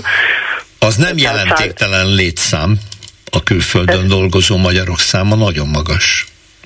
Hát igen, és most Orbán Viktor azt mondja, hogy többen jönnek vissza, mint ahányan elmennek, hát vagy én ezt nem tudom, erről még nem láttam statisztikát, de a legnagyobb baj az, hogy itt olyan iparágokat erőltetnek, ugye ez az akkumulátorgyártás és a hozzá kapcsolódó, tehát a járműipar úgy amblok, és azon belül a legkörnyezetkárosítóbb, környezetszennyezőbb és tartósan környezetszennyező akkumulátorgyártás, amihez csak az egyik probléma, hogy nincsenek meg az itthoni feltételek, mert például ugye nincs elég munkaerő, hogy nincs, elég, nincs megfelelő víz mennyiség, és egy halom olyan feltétel van, amit, amit csak a magyar állam tud előteremteni, nagy költségekkel, tehát azért itt komoly támogatást kapnak ezek a vállalatok, de nagyobb baj az, hogy olyan tartós környezeti károkat idéznek elő, amik hát a jövő generációkat e, fogják terhelni. Tehát egy erőltetett iparosítás, amit most újraiparosításnak neveznek, ugye volt már néhány ilyen korszakunk az 50-es években, aztán a 70-es években, ezek valahogy soha nem jött ebből jól ki az ország, tehát itt, itt mindig a a költsége, a tartós költsége az, az nagyobb, mint a, mint a közvetlen Viszont, viszont a számokat fel lehet turbozni, mert mintha arra utalt volna ön az elején, hogy ebben a központi gazdaság irányítással és gazdaság befolyásolással el lehet érni gazdasági növekedést, csak az nem biztos, hogy a mi mindennapjainknak a gyarapodásával jár, mert még 30 akkumulátorgyár, még három autógyár bejön, mind külföldi tulajdon, mind külföldi érdekeltség, a számokban jók leszünk, de az eredményben lehet, hogy nem. Nem? É, hát így igaz, és mondom, még a foglalkoztatást sem itthon növelik, mert ugye tudjuk jól, hogy most a Fülöp-szigetekről és egyéb ázsiai országokból hoznak be munkaerőt, bérmunkásokat, mert itt nincsen meg, igen, akármit mond Orbán Viktor, az a 300 ezer ember tartalék, az úgy néz ki, hogy nem foglalkoztatható ezekben a ágazatokban, és a, a, ennek megfelelően a jövedelmek sem itt fognak keletkezni elsősorban. Tehát, hát igen, itt, itt, itt a növekedési számok azok, azok szépek lesznek, de a, igazából a elfogyasztható jövedelem az, az, az jóval kevésbé fog nőni. És a, másik probléma, hogy azért, ha itt egy ilyen erőltetett növekedést csinálnak, akkor, akkor nem lehet az inflációt lejjebb vinni, akkor ez a bizonyos államadóság, ami, aminek csökkennie kellene, az nagyon nehéz lesz csökkenteni, illetve csak olyan áron, hogy továbbra is elhanyagolják majd a humán szolgáltatásokat, egészségügy, oktatás, ami már eddig is probléma volt az országban, tehát ezért mondom, hogy itt ára van annak, meg lehet csinálni. Mondom, hát a 50-es években prima növekedések Igen. voltak, meg a 70-es években is, aztán ö, hát Szóval ez az a virtuális növekedés, ami nem azt jelenti, hogy a bérek és általában az ellátások és a szolgáltatások színvonala növekszik, hanem a pénzügyi egyensúlyban kimutathatók többletek, de aztán, hogy azzal mi lesz, azt nem tudjuk, vagy egy jó része el is vándorolt Magyarországról. Hát a bérek is növekedni fognak, mert ugye itt csinálta, erre is utalt Orbán Viktor, hogy 15%-os minimálbéremelés, ami ha valóban a, ugye ezek a minimálbérek föl szokták tornázni aztán a béreket, mert hiszen épp azért, mert elég feszes a munkaerőpiac, tehát több a munkahely, mint a, a, a hány megfelelő foglalkoztatott rendelkezésre áll, tehát ilyenkor azért a bérek szépen tudnak nőni, csak ezek a bérekkel párhuzamosan az infláció is fog nőni, tehát uh-huh. végül a reálbérek annyira nem lesznek látványosan magasak. Ugye a Nagy Márton már azt is megpedzette, hogy, hogy fogyasszunk, fogyasszunk, fogyasszunk, ne csak a jövedelmünket, hanem a meglévő megtakarításainkat is fogyasszuk el, mert ugye abból lehet majd növekedést kreálni, hogyha minél többet vásárlunk, akkor az húzni fogja majd a termelést, hát vagy igen, vagy nem, de ez a koncepciójuk, és hát ennek aztán a pénzügyi egyensúlyok is hát csorbát szenvednek ennek következtében, tehát azért nem valószínű, hogy az infláció ezen a három, most már januárban ugye lement 4 alá, könnyen visszafordulhat, hát nem véletlen, hogy a nyugati kormányok az Európai Unióban is, meg az USA-ban is, illetve a jegybankok továbbra is tartanak az inflációtól, hogy az még föl szökhet. Ugye a világgazdasági környezet azért olyan, hogy, hogy bármikor egy csomó olyan tényező van, kezdve a klímaváltozástól, a mindenféle Igen. zöld energia szükségletekig, ezek, ezek mind inflációs tényezők lehetnek. Hát erről olvasunk is, hogy Magyarországon a prognózisok egy része arról szól, hogy megint lesz erősödő infláció, és hát azért ebben érdemes számolni. Nagyon szépen köszönöm Várhegy Éva közgazdásznak, az NTA doktorának, pénzügykutató ZRT tudomás tanácsadójának, hogy segített értelmezni Orbán Viktor lózungjait. Minden jót, viszont hallásra. Köszönöm, köszönöm szépen. Viszont, viszont hallásra. És úgy néz ki, hogy van egy új hallgató a vonalban. Halló, jó napot kívánok, köszönöm jó a türelmét. Napot. Jó napot kívánok.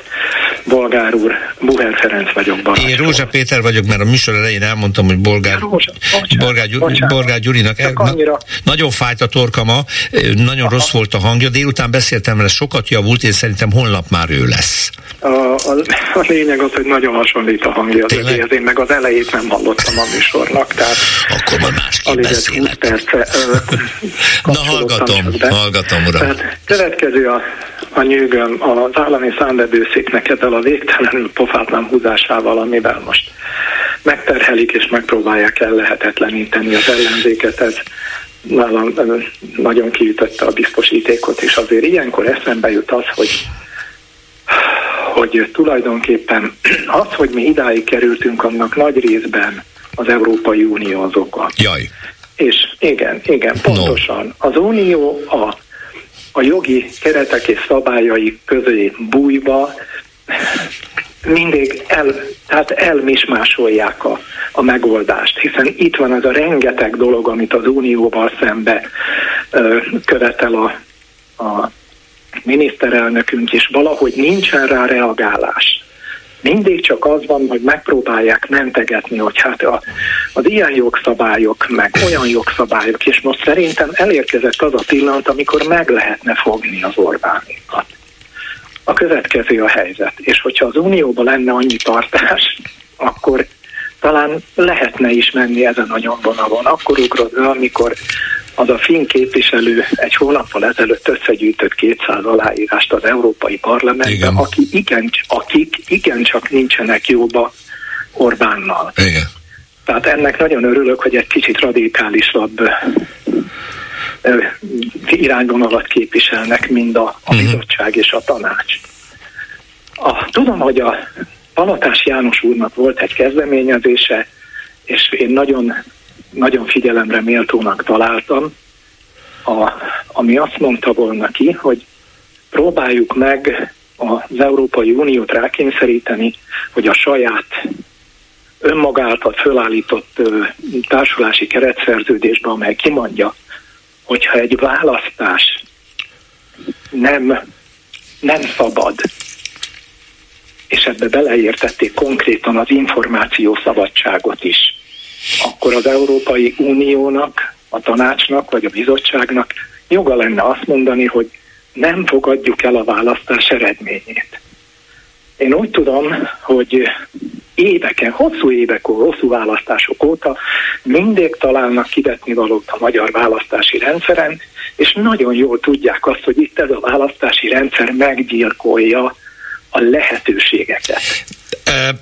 Ez egy nagyon, nagyon érdekes kérdés, csak az a helyzet, hogy én úgy érzem, úgy érzékem, anélkül, hogy tudnám, hogy mi a pontos szabályozás az Európai Unióban, hogy a, a NER olyan változtatásokat hajt végre a választási törvényben, amelyekkel nem zárja ki a szabad választást, hanem rettenetesen megnehezíti a politikai ellenzékének a dolgát, nagyon megnehezíti az ellenzéket támogató választóknak a dolgát, de nem mondhatjuk, hogy nem szabad a választás, csak olyan ügyesen tologatják össze ezeket a szabályokat, hogy például egy 50% alatti szavazati arányjal kétharmados többséget lehet a parlamentben elérni, de a törvény szerint ezt meg lehetett csinálni.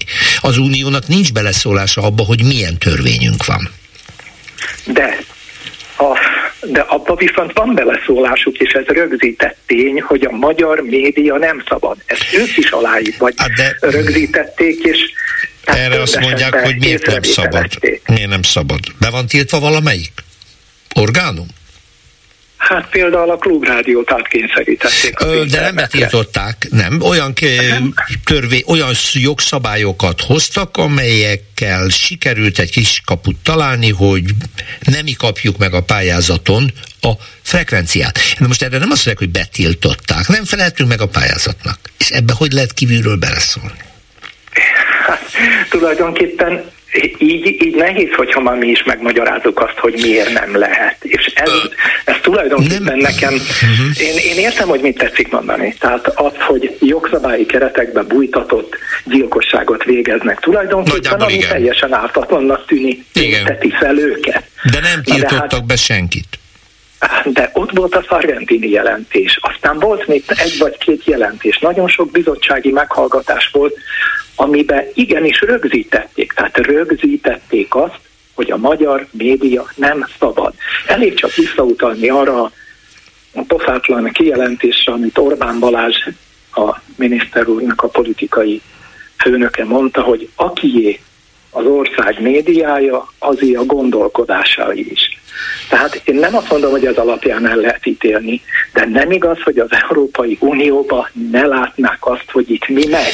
Egyrészt biztos, hogy látják, hát ez bizonyítja mindaz, amit ön felsorolt Szárentini jelentés bizottsági vizsgálatok hetes cikkeje szerinti eljárás megindításának a mérlegelése, stb. Látni látják, csak tudja, mi is mindig, mikor ezen vitatkozunk, ebbe bukunk be.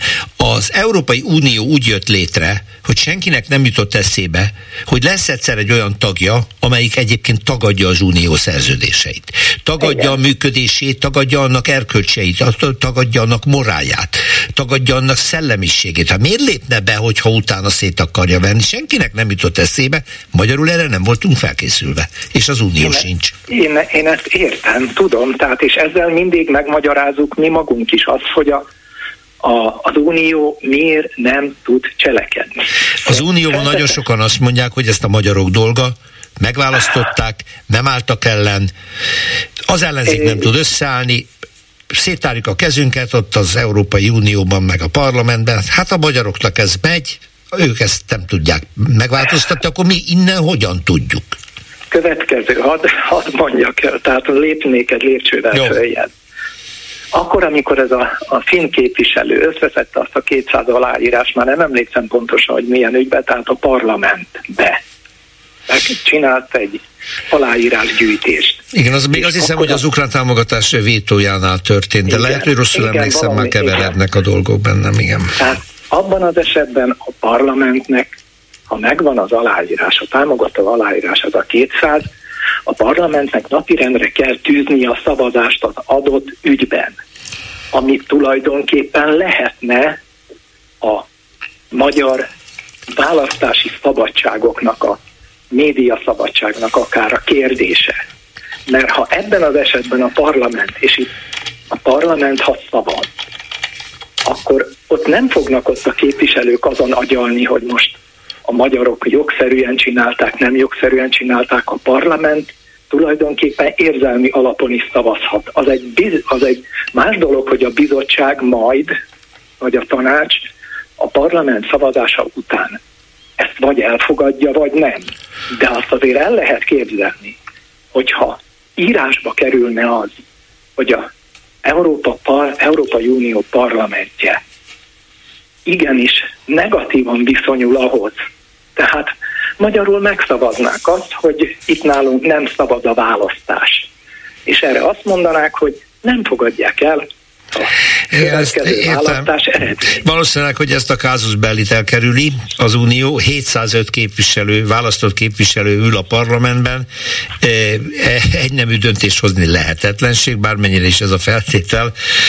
Megkötötte saját magát az Unió ebben a nagyon-nagyon helytelen, teljes százszerzelékos többségi szavazati mechanizmussal próbálnák megváltoztatni, de ahhoz Magyarország vétója miatt nem nagyon van esély, stb. Tehát rengeteg róka fogta kutya, kutya van ebben. Nem. A parlamentben nem százszázalékos szavazati arányon fogadják el a határozatot, a bizottságban hanem négy ötöddel. Igen. A bizottságban igen. igen, én ezt nem mondom, igen, hogy a négy ötöd is borzasztó előtt, hogy akár, ha, akár a bizottság nem fogadhatja ezt el. De ha a parlament ezt kimondja most 2024-ben, akkor a 2026-os választásokra elővetíthetnek egy olyan, egy olyan forgatókönyvet, ami, ami igenis, vagy akár még a mostanira is, ha kellő időben elindulnak a magyar ellenzéki képviselők, és összeszedik azt a 200 aláírást. Tehát én nem azt mondom, hogy a tanács vagy a bizottság el fogja marasztalni Magyarországot, de ha a parlament négyötödös többsége azt mondja, hogy itt igenis gazemberség van, az igen nagy Damoklész kardja akkor a magyar kormány feje fölött. Igen, én értem, valahogy... hogy mit mond, értem, hogy mit mond, ez ilyen ö, rettenetesen kőkemény, nagyon következetes ö, jogkövetést jelent, miközben az a szellemiség hagyja át az Európai Unió és a fejlett nyugati államok jó részét, hogy van egy alap, amit nem a törvények, nem az írott törvények határoznak meg, hanem talán az, amit egy, az egyik úrral való beszélgetésemkor érintettünk, akkor Ausztráliában él, és akivel azban maradtunk, hogy kell egy olyan elfogadott erkölcsi normarendszer, amire ráépülnek a törvények, de mindent nem lehet törvényben szabályozni.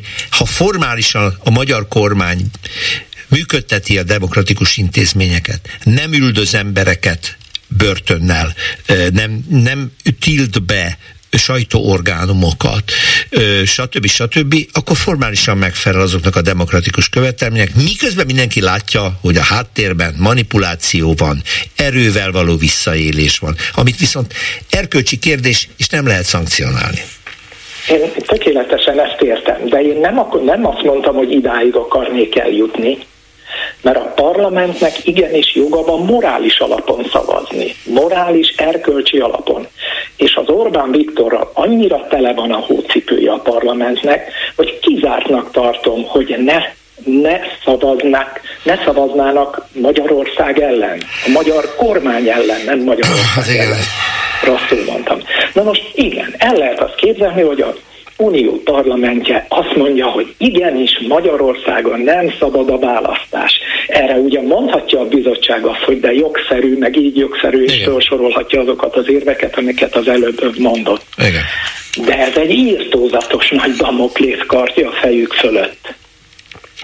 Olyan Tehát nagyon nem zavarja, nem zavarja Orbán Viktor, hogy milyen az erkölcsi megítélése a kormányának. Nem, én azt, de, de ez de ez, én, én úgy érzem, hogy ezt a lépést meg kellene lépniük a uh-huh. képviselőinknek ott, hogy a létrán egy fokkal feljebb lépjünk. Én nem azt mondtam, hogy ebbe levágják a Viktor fejét, mert nagyon sokan úgy, képz, úgy akarják.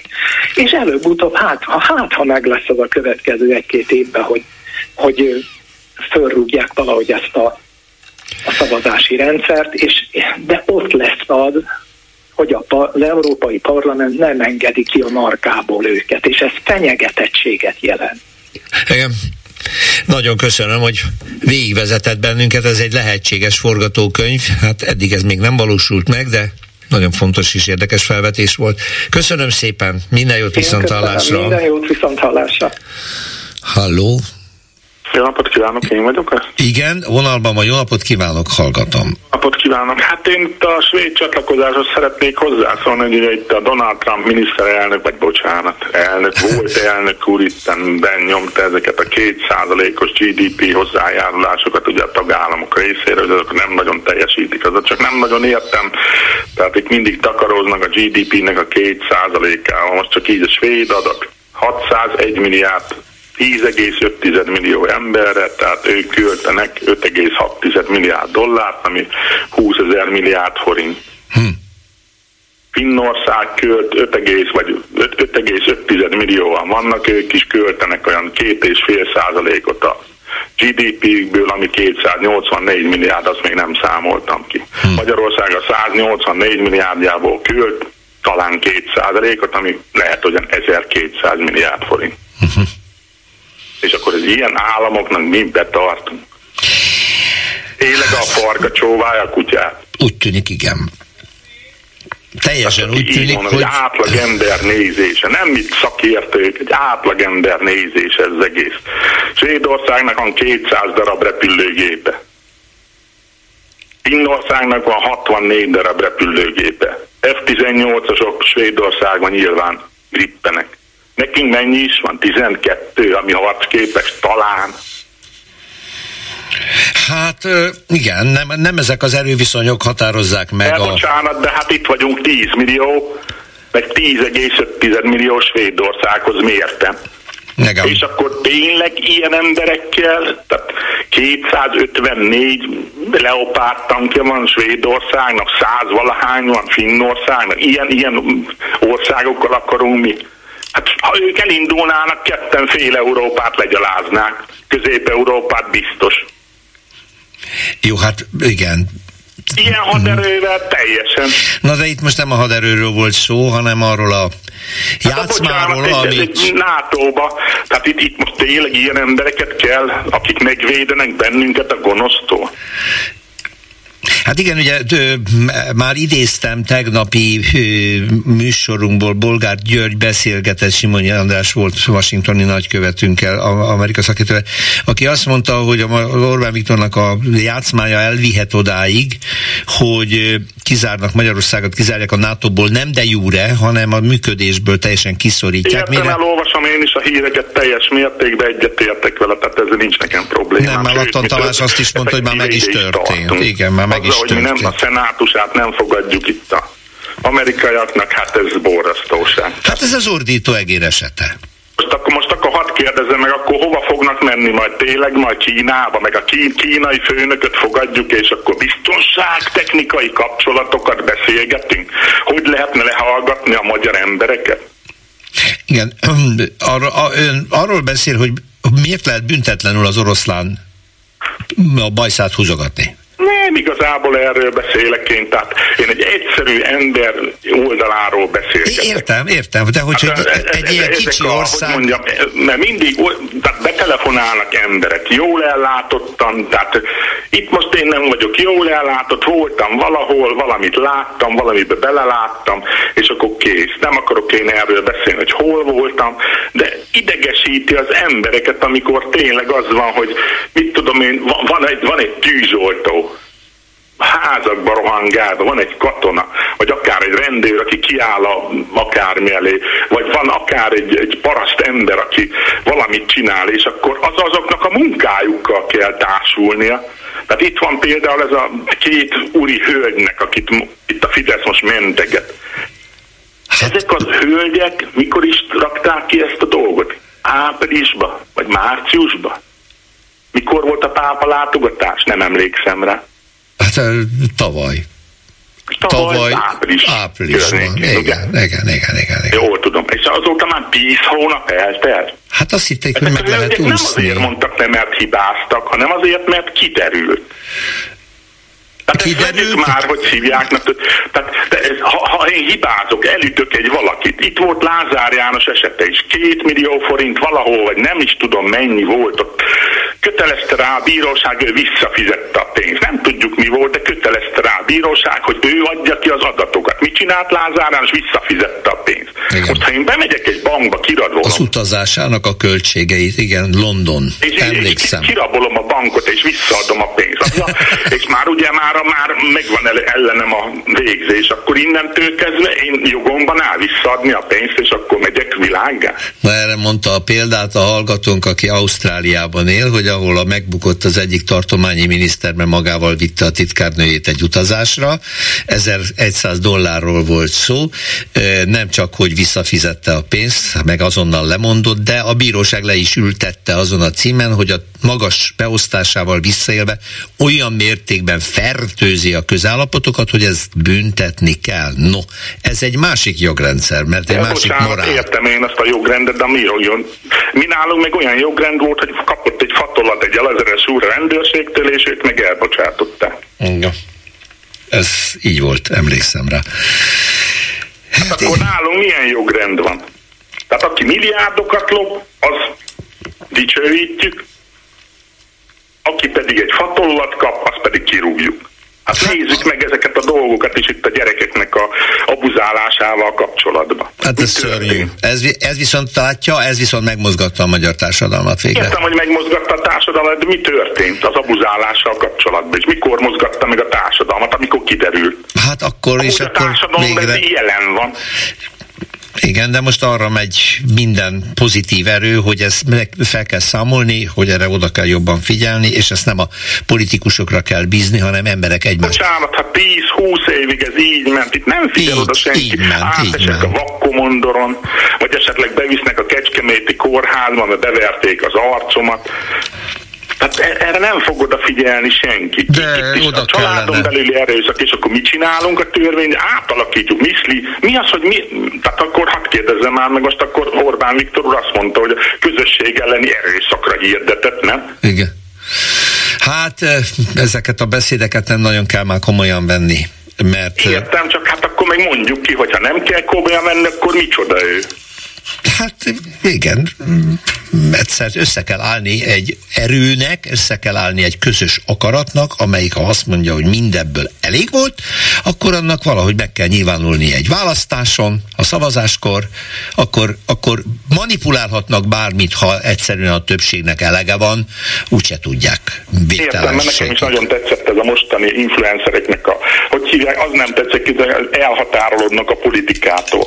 Attól, ami van, de majd csinálnak. nekik a politika a közügyekkel való foglalkozást jelenti. Tehát és ők is közügyekkel foglalkoznak, ugyanúgy politizáltak a tüntetések. Így van, és azért most ezen el is gondolkodtak, mert ilyen nagy tömegre nem számítottak, hogy, és ezt Osváth Zsolt nyilatkozta az egyik szervező, ezt már idéztem ma, hogy megérezték, hogy sokkal nagyobb a felelősségük, hogy hogy folytatják, mert nem gondolták, hogy az emberek ennyire erre az ügyre melléjük állnak, úgyhogy valami lesz. Nem, nem, nem csak, hogy melléjük állnak, az emberek már az igazságra vágynak, meg az őszinteségre vágynak az emberek. A tiszta beszédre, így van.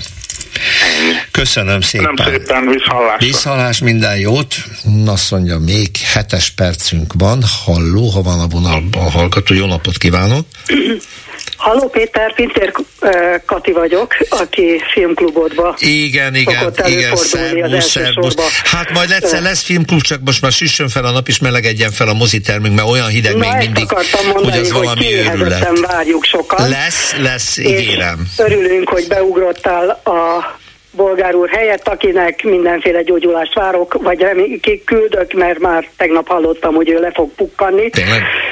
És Akit még érzelmi hullámommal le szeretnék önteni, az Potyondi Edina, uh-huh. akinek kiváló volt a megszólalása. Annyira kiváló, hogy ö, nem véletlenül voltak a tömegben olyan mondatok, hogy ö, Ede for President. De jó. amit ö, azt hiszem, hogy nagy erőkkel szeretne elkerülni, lévén, hogy föl szeretné inkább nevelni a gyerekét.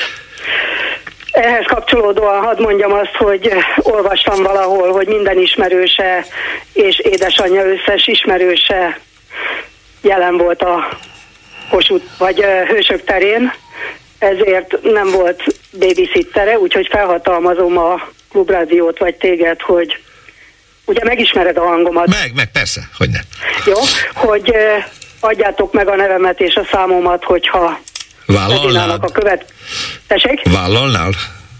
Persze, hogyha Edinának legközelebb nincsen segítsége, vagy ha az előtt ugye meg kell ismerkedjek a gyermekével ahhoz, hogy ez ökkenőmentesen menjen, tehát segítségemet felajánlom Edinának, akit eddig is nagyon tiszteltem, ordenáré hangnemű bejegyzéseivel együtt. Jó, megtesszük, akkor köszönjük ha a lehet, akkor ezt közvetítsétek, mert nekem nincs hozzá a telefonszámom. Én egy korosztályi általa ismert fiatal embernek vagyok a mamája. Lehet, hogy a nevemből rá fog jönni. Jó, ezt reméljük, megadjuk. Na most, tovább no. a lényeg az most jön, Igen. hogy ne kezdjen el senki fanyalogni azon, hogy nem hirdettek politikai célokat. Eleve az volt a fő cél, hogy mindkét oldal el tudjon erre az együttlétre jönni. Igen. Ebben az esetben nem hirdethettek meg semmilyen politikai célt, és a fő cél az az volt, hogy a társadalom erkölcsi érzékét és empatikus hajlandóságát és szolidaritását felébresszék.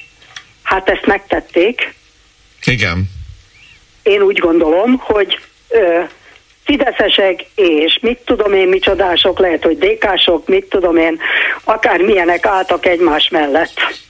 És ö, lelkesen hallgatták szavait. Edinának a, a kommunikációs képessége maximális. Az, hogy egy óriási tömeget, amiről ugye azt hallottam utoljára, hogy száz fölött volt, ö, egyetlen egy pillanat alatt, mint az x éves kicsi gyerekét a szájára tett ö, ö, mutató ujjal csöndre tudott inteni. Ez, nem tudom, hogy láttad-e a... Igen. Láttad a videót? Igen, láttam. Tehát az egészen elképesztő mindenféle bekiabálások voltak.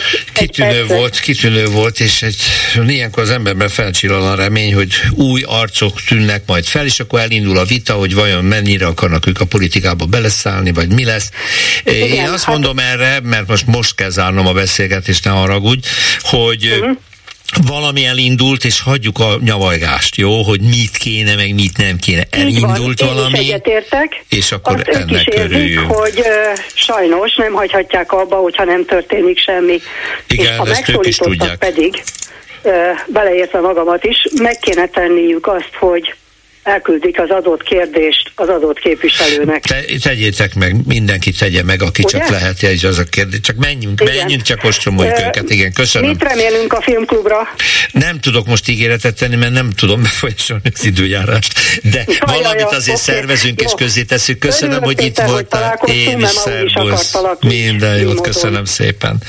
Szervusz, köszönöm. Akkor tisztelettel bolgár úrnak is. Már meg a gyógyul. telefonkezelőknek. Köszönjük szépen. És itt van Lőric Csaba újabb kommentekkel. Na nézzük. Ezúttal, ezúttal nem tudtam komolyan venni magamat, én is a viccesebbeket vettem sorra. Azt hallottam, hogy választás előtt a Fideszes polgármesterek vidéken lélegeztető gépeket fognak osztogatni. Ezt nem vizsgálja az ász? De most komolyan. Na hát. Szörnyű. Aztán volt még olyan, hogy Megint csak nem ártana érteni az Európai Unióhoz. A szabad választás, a tisztességes választás következetes lebonyolítására alapfeltétele az Európai Uniós tagságnak. Ezt vette fel valaki. Na most... Igen, csak ezek annyira puha fogalmak, hogy nagyon nehéz. Persze, nagyon igen. nehéz. Ez, ért, értettem a hallgatót, aki azt mondja, hogy de volna lehetőség morális alapon döntést hozni. Hát nem tudom. Jó. Igen, igen, igen. Most nagyon olyan újabbak nem jöttek, amik Jó. érdekesebbek voltak. No, hát itt voltunk a legfontosabb témánál szerintem, ami ennek a tüntetésnek az értelmezése, feldolgozása és a folytatás, a várakozás, hogy mi lesz. Hát azért az tényleg döbbenetes, hogy amikor valaki ott van ebben az egész tömegben, és körbenéz, és nem tudja megbecsülni sem a mennyiséget, hogy hányan vannak. E, ebbe én is beleszaladtam, nem tudtam volna megtippelni, hogy mennyien vannak. Több, ezekkel a számokkal ugye nem azt szoktuk mondani, hogy hagyjuk már, hogy mennyi. Ez viszont olyan, ö, olyan meghatóan nagy, megmozdulás volt, és olyan megható volt látni, hogy ez most nem jelszavak puffogtatásával, meg nem tudom mivel történik, hanem aki ide kijött, annak érzelmileg valamilyen elköteleződése Igen. van, hogy valami történjék, mert ez már ebből elég, ami itt kifolyt. Igen, nagyon sok ablakon. kisebb közösséget láttam. Igen, igen, hát folytatás. Holnap, ha megbeszéljük reméljük Bolgár Györgyen. Nagyon szépen köszönöm Lőnc Sabának, hogy itt voltál. Köszönöm az egész stábnak, és természetesen a hallgatóknak, hogy telefonáltak. Munkatársunk volt Leocki Marian, Erdei Tünde, Kemény Dániel és Král Kevin. Folytatás holnap 16 órakor Bolgár Györgyel. És most maradjanak velünk, mert a hírek és az Esti Gyors Esti Gyors, a hírek háttere. Ismerjük ezt az eljárást, a világon mindenütt volt rá példa, évezredekre visszamenőleg. Nem elég az ellenfelet elpusztítani, az sem mindegy, mi legyen a testével.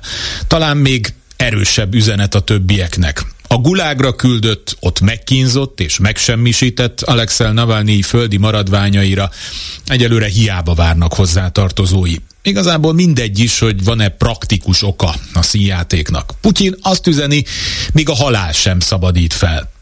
1958. június 16-án hajnalban három embert vezettek elő a Kisfogház udvarára a Kozma utcában.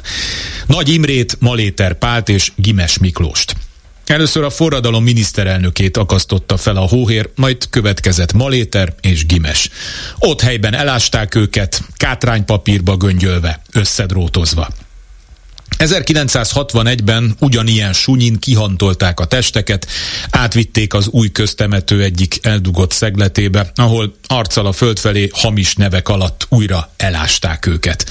1989-ig kellett várni, hogy méltó módon nyugodhassanak.